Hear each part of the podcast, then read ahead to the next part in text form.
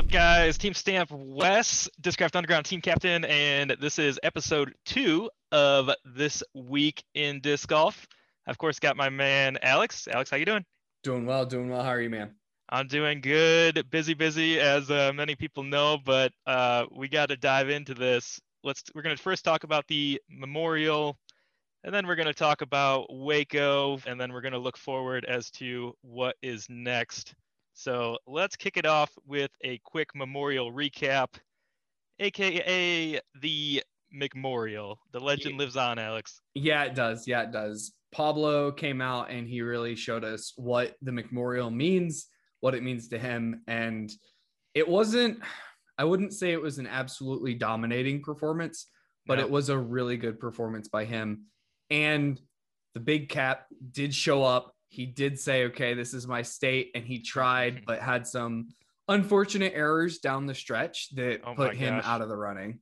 Yeah, Uli had two OB strokes, I think, in the last three holes there, and ends up finishing one behind Paul, I think it was, um, and uh, one or two, I forget, but it, Yeah. it was very close. And you eliminate those two OB strokes, which are so uncharacteristic of Uli, and I, I think one of them was a backhand shot on 16, I think, which you know really s- seems to set up well for a forehand. He's got a tremendous forehand and I just I kind of wonder why he went with the backhand on that. I'm sure that's what he practiced. Maybe there was some wind. Either way, Big Cat makes a charge late to put some pressure on Paul when the lead card was not really applying that pressure. Uh, but Paul Paul shoots well out there every year. Uh, we had kind of talked about, you know, I, I think it was specifically for this tournament that 44 down being the number to reach. And I, I thought if somebody hit 44, they would win. And I think Paul was I think At- it's right at 42 or something like that. So it, it made sense, 42, right? So he was he he did what he needed to do. It's good to see him winning the memorial. Obviously, it wasn't as quote unquote prestigious as it has been in the past. I think it was the first time in like 15, 20 years it wasn't on the tour or the DGPT, yeah. which is a bummer, but it's it's definitely I mean, there's always a conversation about those courses around the the public nature. But anyway, on the women's side, we had Alexis and Haley ended up in the cash, but I think the story here is Haley King having two not so great rounds and then absolutely charging on the last day, almost catching Ohn Scoggins and just barely missing. I think it was by one or two strokes herself. So that's that was a really good story to see. It was. Haley finished one stroke behind Ohn. She shot her rating the first round, had a pretty blah second round, gave up four strokes to Ohn there. Uh, and then Ohn shot a fire 10-18 third round. Haley had a 993, so no slouch of a round. And then Haley shot the best round on the final day by three strokes and shot five better than Ohn to climb back into that second place and uh, maybe put a little scare on Ohn going into that you know those last couple holes we talked about Uli finding some OBs. They're definitely there on pretty much every hole out there at uh, at Vista. I believe they finished on, and so yeah, I mean, cool to see Haley have a good second place finish. It seems like she has started a little bit slow after a really tremendous finish to last year. I certainly don't think it's time to worry about Haley King and her still having a very successful competitive season but I, I would like to see a little bit more from her early in the year here. Yeah, I think I think the biggest thing that I'm hearing about Haley King right now is she does have an ankle issue. She oh, yes. mentioned it after Waco or before Waco, something like that. She said she had an ankle issue. She had turned her ankle either during Vegas or at Memorial, and then it was bothering her at Waco. And then she said she had some off the course stuff that was clouding her mind a bit. Uh, it it's really it's I'm I'm really hopeful that she's gonna get a clear mind, get really focused in on her next two next two three events, and really show us the Haley King that we know and love. Uh, she's got it. We all know Yeah. it. It's just a matter of putting it together. And I mean, a nagging injury can really just make things so much harder to focus on. And I I don't fault her one bit. Right. I think it's a matter of just getting putting everything together at the right time. Yeah, and mental focus out at these bigger courses, these pro tour or past pro tour courses is so huge. I mean, these putting greens are very difficult. There is OB on every hole, and if you are not and 10% or more focused on every single tee shot, every single upshot, and every single putt, you know, you're you're gonna have some troubles. And it really takes that that full week or weekend effort and tremendous focus in order to win. I know you've been an Ohn Scoggins fan longer than I have. It was she's coming back out on tour this year. We see her get this win early in the year and really be in the mix uh, quite often. So I, I'm really excited to follow Ohn throughout the rest of the year here and kind of see where where her journey goes. Yeah, definitely, definitely. I think the only other storyline from that weekend, the Memorial weekend, was Paige wasn't there. Paige was in Utah. She was practicing her courses. She's practicing for Worlds. We know what's on her mind. Uh, I mentioned it to you, and I'll say it again. There are levels to it right? There are levels to it. She's going above and beyond to focus on her next goal, to focus on making sure that she can hit all of her marks when she needs to hit them. With that said, we're going to move over to Waco real quick, and we're going to talk about the women's side first uh, over at Waco, uh, or as I like to call it, the Windy Annual Charity Open, with with some of the worst wind. But we're going to start with the women. I, I know this might be a, a mix up on our, our on our show notes, but the women's side, Paige again had troubles at, at Waco. It's really interesting. Yeah, she made a post about it after the tournament and talked about just some misfires. And anybody who has seen that course uh, or played that course knows how thick those woods are if you miss your line and get in the rough. Uh, you know, even on the live coverage, there was some what I would call bad kicks where you know you hit a glancing tree and more often than not you're just kind of on the edge of the fairway. And i saw some kicks that sent some guys a good guys and women uh, 20 30 feet into the woods which is just absolute jail out there. So you, there really is a premium on accuracy in the woods and then also that balance of control when you get out in the open and performing in the wind. And i think a lot of that plays into just having a very intimate knowledge of your discs.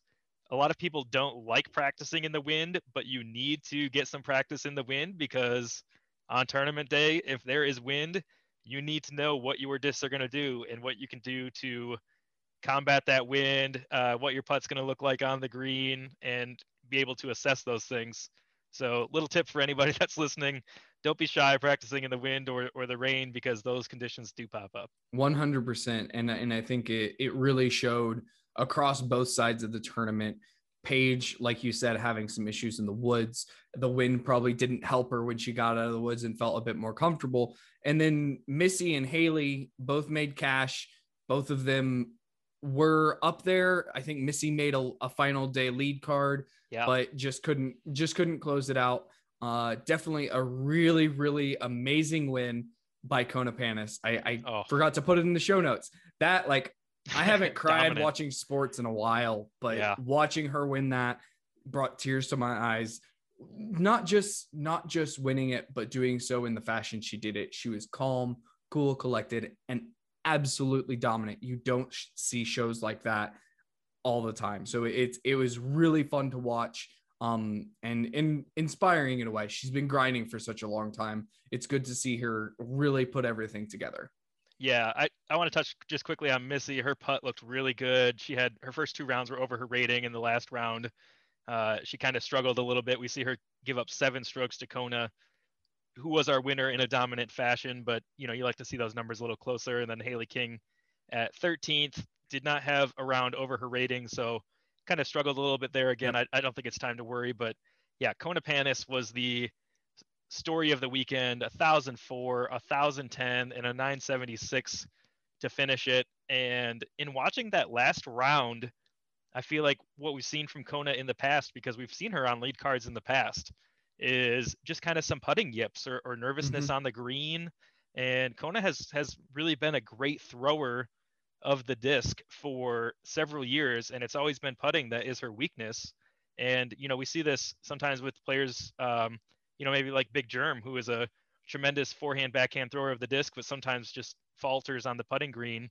And I just really loved that even in the last round, Kona was still playing aggressive.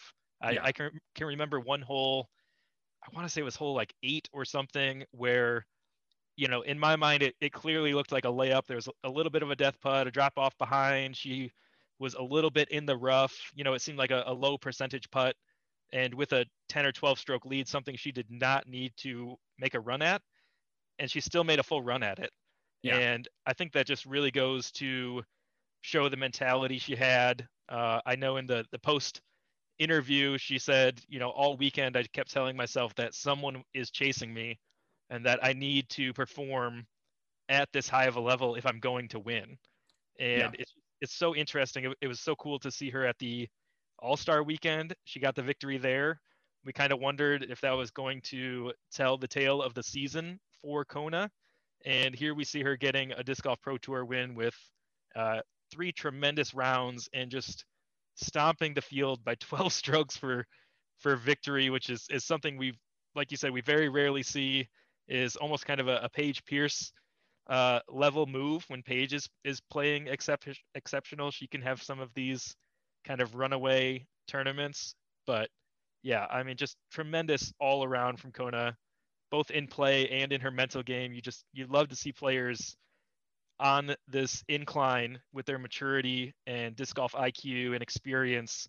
And I, I think this bodes really well for Kona throughout the rest of the year, picking up the All Star Weekend victory on very wide open courses and picking up a win here at Waco in a kind of mixed setting course, but very dangerous woods. It really, really goes to show her game is all around right now, and she's going to be a threat at every tournament. Yeah, it's it's really great to see. I mean, if she keeps up this every other DGPT event win, she's going to be uh, in a really good set. So, talking about DGPT winners, let's go to the men's side. There wasn't a cut on the men's side. Uh, we just had a cash line. We'll be talking about that cash line because something happened around that cash line. But the winner is Nikko Locastro. I'm a Nikko lover. Uh, if you know anything about me, I love the guy. I love his passion. I love his mentality. I know he rubs people the wrong way, and to some extent, I love that too. He's he's the kind of guy who who is out there doing everything he can to get better, both on and off the course. And sometimes that comes at the cost of being a bit more aggressive in some situations. A little brash. But, yeah, a little brash. But his throw in on 17 is one of the, I mean, one of, if not the moments of the sport. It was, it was really, really aggressive. You don't do that unless you are feeling perfect, right?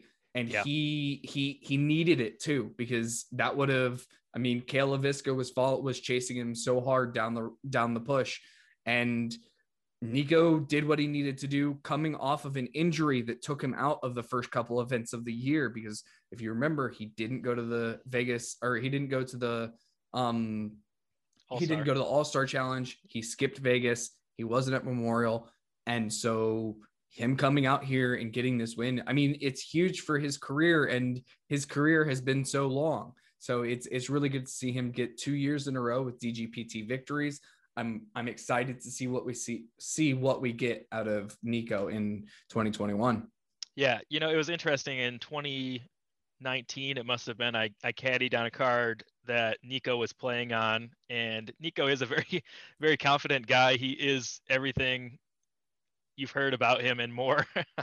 um, and uh, you know, I remember one of the one of the chats he kind of had was that he really felt like he could achieve big things if he could find a way to put himself 110% into disc golf and really just immerse himself because it sounds like he you know he probably has a lot of stuff going on in mm-hmm. in his life even outside of disc golf so I, I, thought that was really interesting and then here we see him get a win in 2020 and we see him get a win this weekend and you you talked about that putt on 17 just astounding. I mean, a, a 70 foot putt into a headwind, you get a, a rising wind out of that, uh, or hit the basket and roll it, potentially goes OB, and this tournament is in Cale's hands at that point. Mm-hmm. And so for him to have the confidence to run that, the confidence to give that a bid, and there was a little wind bounce in there.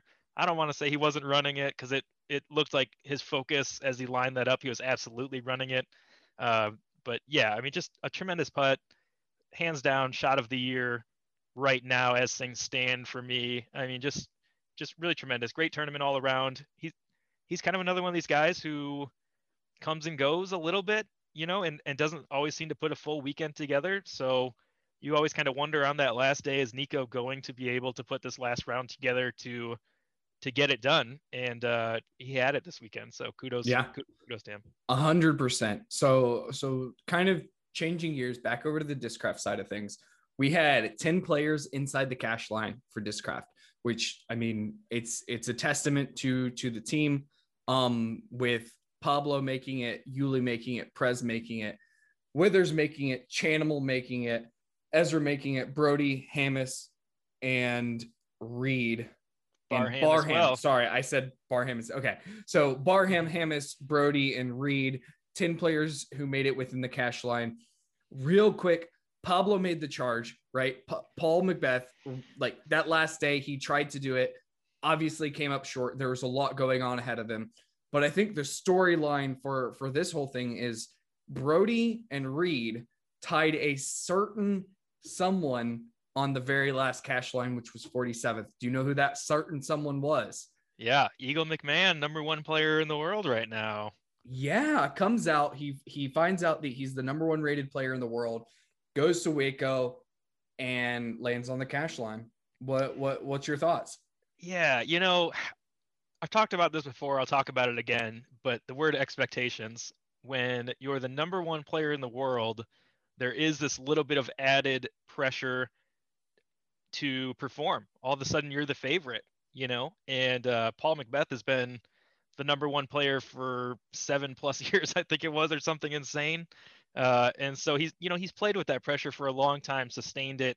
At this point, it doesn't really affect him. But we see Eagle jump into this number one spot and you know eagles mental game has really seemed incredibly strong we we see him talk a lot about his work in the off season the work he does off the course to prepare both physically and mentally for the course. And i just have to wonder if maybe that little bit of pressure kind of weighed on his shoulders a little bit this weekend. And i think the other aspect of this is uh is kind of eagles game.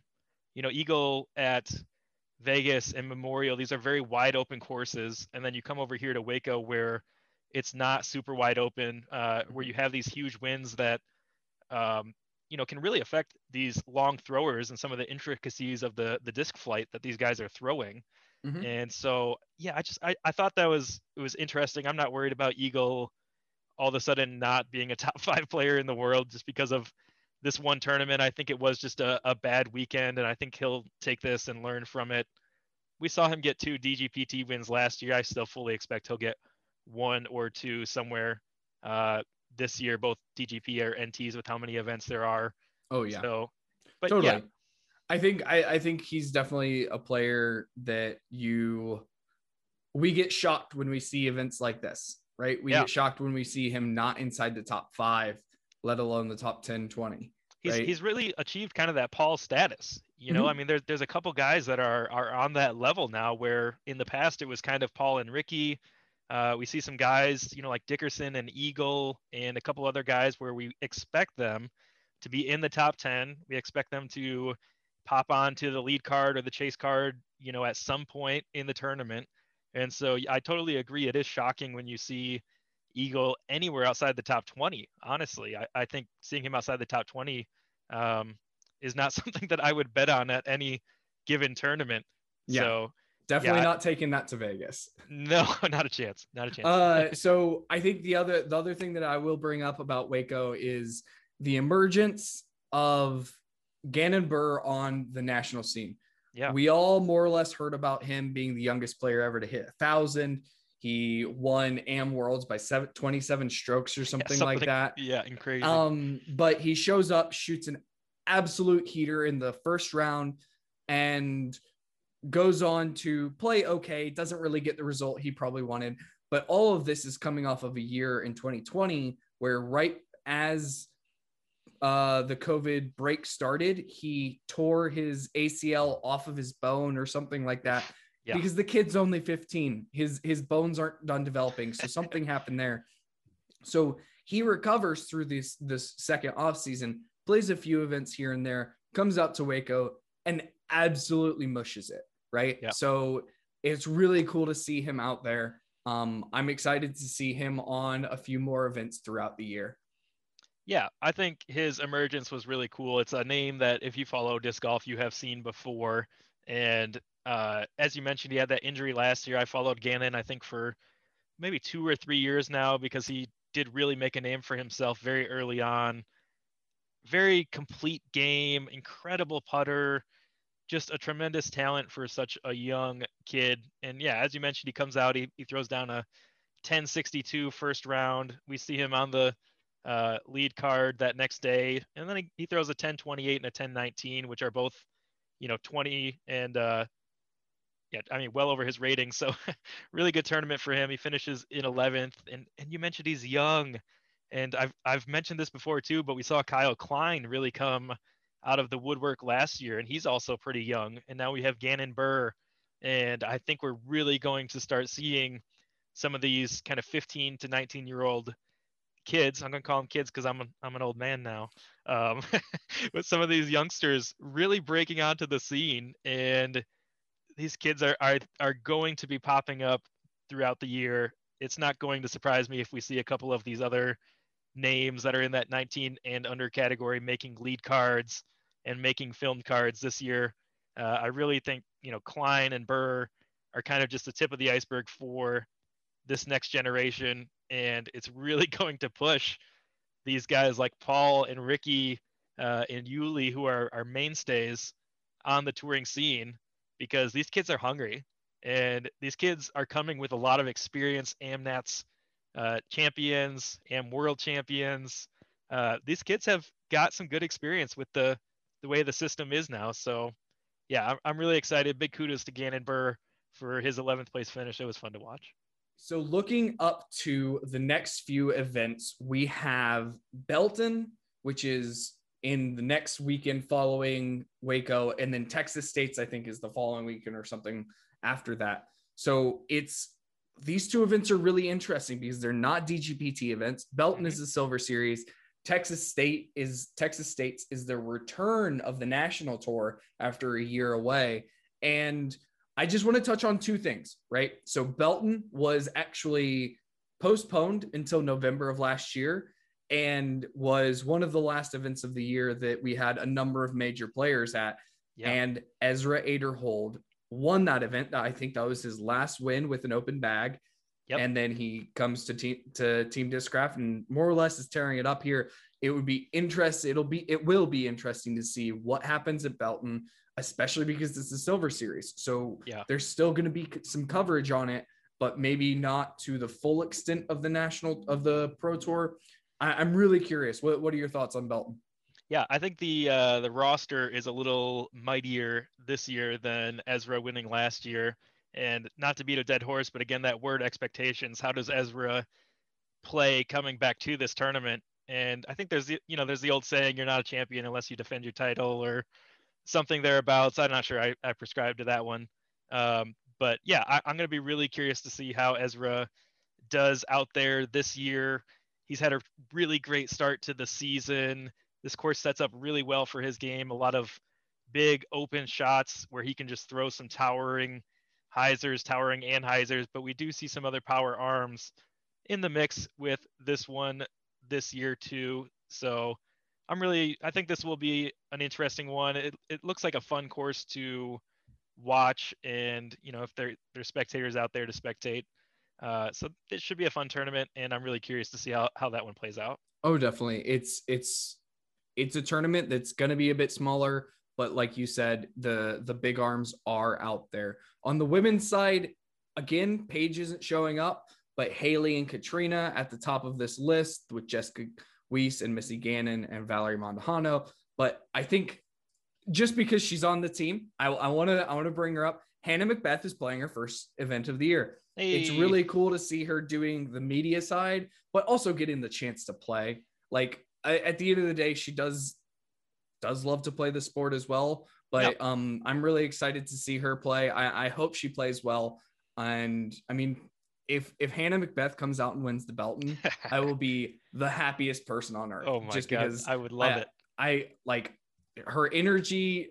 Her winning would would just make things awesome. But it's yeah. gonna be it's gonna be a towering climb because we do have Kat, Haley, Jessica, Missy, Valerie, and the list goes on. Yeah, Hannah kind of balancing this year work, we'll call it, work with the the disc golf pro tour and playing. She's talked several times about her still being a sponsored player. She does still have a sponsorship with Discraft, and with that comes requirements and some expectations. So she is doing everything she can to meet those and, and bring value to her sponsorship there. So yeah, really cool to see her kicking her 2021 season off out there and and we certainly wish her all the best. Most definitely, most definitely. So back over to Texas State's the return of the national tour and this is an interesting one because there weren't a whole lot of major names at this last year, but it was taken down by a guy who made a huge splash out of Waco, and that's Bradley Williams. It's I mean, Bradley Williams showed everybody in the world why you love to watch Bradley Williams play out of Waco. yeah. And he's kind of like you said with with Ezra, can he defend his title with all the big names there because goodness, all the big names are there. yeah. Yeah, this one is a, a loaded roster. I mean, we just we look at this and the, the amount of players over 1020 uh, is incredible if if you're not shooting 1030 plus golf, uh, you're you're not finishing inside the top 20 at this tournament for sure. Uh, you know these these Texas courses they're so interesting because there's so much wind. It's really a different disc golf than a lot of the pro tour, and so we see these kind of windy, more open courses that are a little bit uh, better suited for some of the long throwers, but kind of like we talk about with Eagle, you still got to have the knowledge of your disc to and control of the flight of the disc in order to really do well out there. So, yeah, I, I think this one should be interesting. Um, I was just we saw Simon Lizotte is registered. Yeah. For this one, I I you know I've been following him. I thought his return was still a little bit delayed, but perhaps he's going to be out there. Uh, right above him, I, I see Double G's name too, and I think Double G in Texas is a probably going to be a baller. Yeah. uh, yeah. Anything that's open that Double G can just mash on, um, you know, he's he's probably going to shoot well. I'd, I'd love to watch him tear up some of these courses. But yeah, we, we see Eagle at this one. This will kind of be a redemption chance for Eagle after Waco. And I'm going to be very curious to follow along with with his week out there, see if you know maybe something has has changed with with being the number one player and see if it sticks around more than one tournament or if he can just shake it. Yeah, no, it'd be it'd be cool to see if he does shake it and what that's going to look like. It's also going to be interesting to see how the coverage is done there. I think there's two names that I want to point out on this list. Mm-hmm. Uh, we have Hall of Famers Jay and Des Reading are going to yes. be playing Texas States this year. Love it. You love to see it. It's yes. it, you, you, always want to see Yeti out there. Um, and on the, the women's disc golf. Exactly, exactly. I just saw their names. They it popped out to me. Um, and then on the women's side, we do have Paige coming back into the fray after uh, not going to Belton, and then the usual suspects, right, on the women's side. Yeah, we still don't see the European players. I was hoping that they'd be able to make it over early season and really follow along with the tour because though you know those those gals especially are game changers for the women's field. Uh, I think you you had talked a little bit earlier about Paige Pierce being in Utah instead of playing at the Memorial, despite shooting, you know, some really big rounds at the Memorial last year. And I, I thought that was kind of interesting because it kind of shows the order of her priorities this year with Worlds being number one, that thousand rating being number two. And we know that she has some really big projects going on off the course as well, uh, promoting herself and promoting disc golf and being the just amazing ambassador for disc golf that she is. So um, yeah, I, I I really hope to see Paige come out and be dominant in her home state of Texas. It's sometimes hard to play when when you're the the hometown favorite, if you will. Uh, but there's there's a couple other Texas gals on there as well. Lisa Fajkus, the Mandujano sisters. So it's not like she's the the Lone Star representative, if you will. the Lone Star representative. Yeah goodness.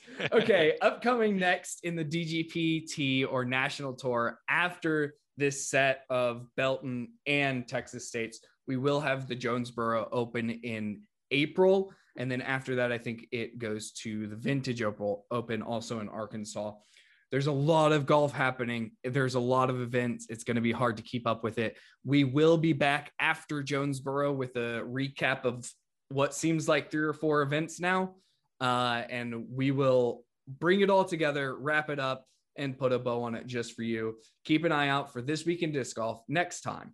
But first, at the end of the day, Wes, what do you have to do? You got to like, you got to share, you got to subscribe, and you got to make that putt. Let's go.